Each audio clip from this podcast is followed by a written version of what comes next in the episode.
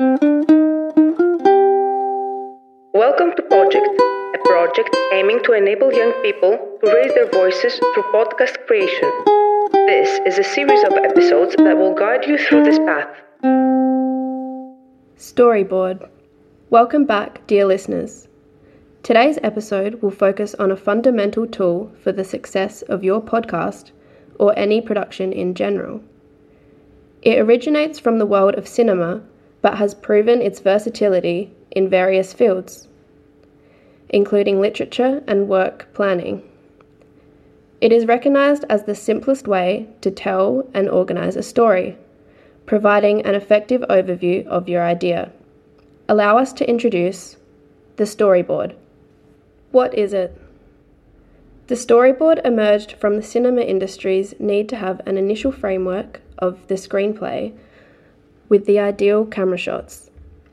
This allowed directors and production teams to optimize their work. It's essentially a stylized sequence of key images, a sort of minimalist comic strip. While we might call it a narrative through images, it's not entirely accurate, as it's merely a rough draft of the idea a primitive form comprising lines and key words that convey the story's rhythmic sense.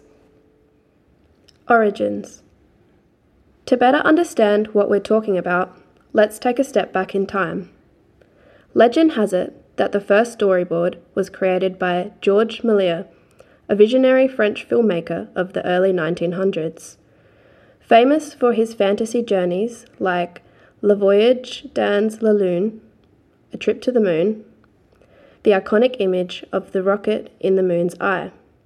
However, its confirmed first usage occurred in 1927 when Webb Smith, a young screenwriter from a newly established animation studio in Hollywood, brought the entire screenplay of the new series, Oswald the Lucky Rabbit, to a production meeting as a single block.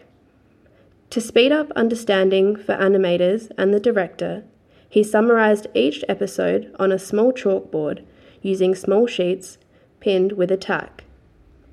Each sheet contained a single image that represented the entire scene. By simply moving a sheet, they could modify the rhythm and sequence of each episode.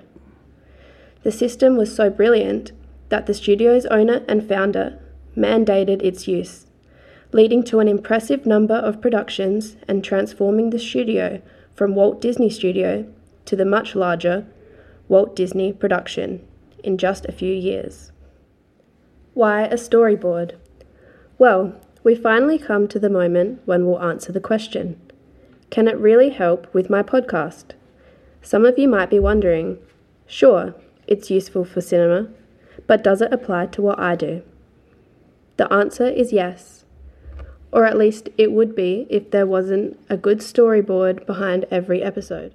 When our aim is to tell something to others, be it a joke, a deep thought, news, or simply an emotion we feel, we need to pay attention to many small things, but they all serve to keep two fundamental elements at bay, which are the rhythm and the attention of the listeners. The rhythm is well known to everyone. It is the same beat that entices us to move when we listen to music.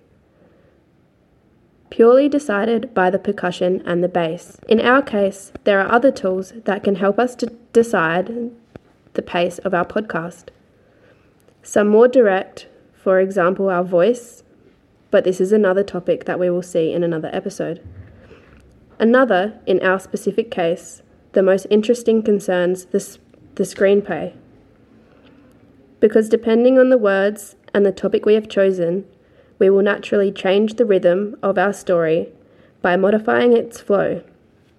The right flow and rhythm captures the attention of the listener, engaging their interest. So to hold your attention, we'll skip.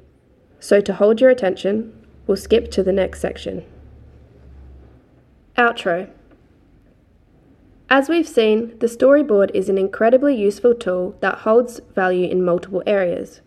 We recommend using it to plan your productions, divide your work phases, and keep every part of the process under control, a great aid for your podcasts.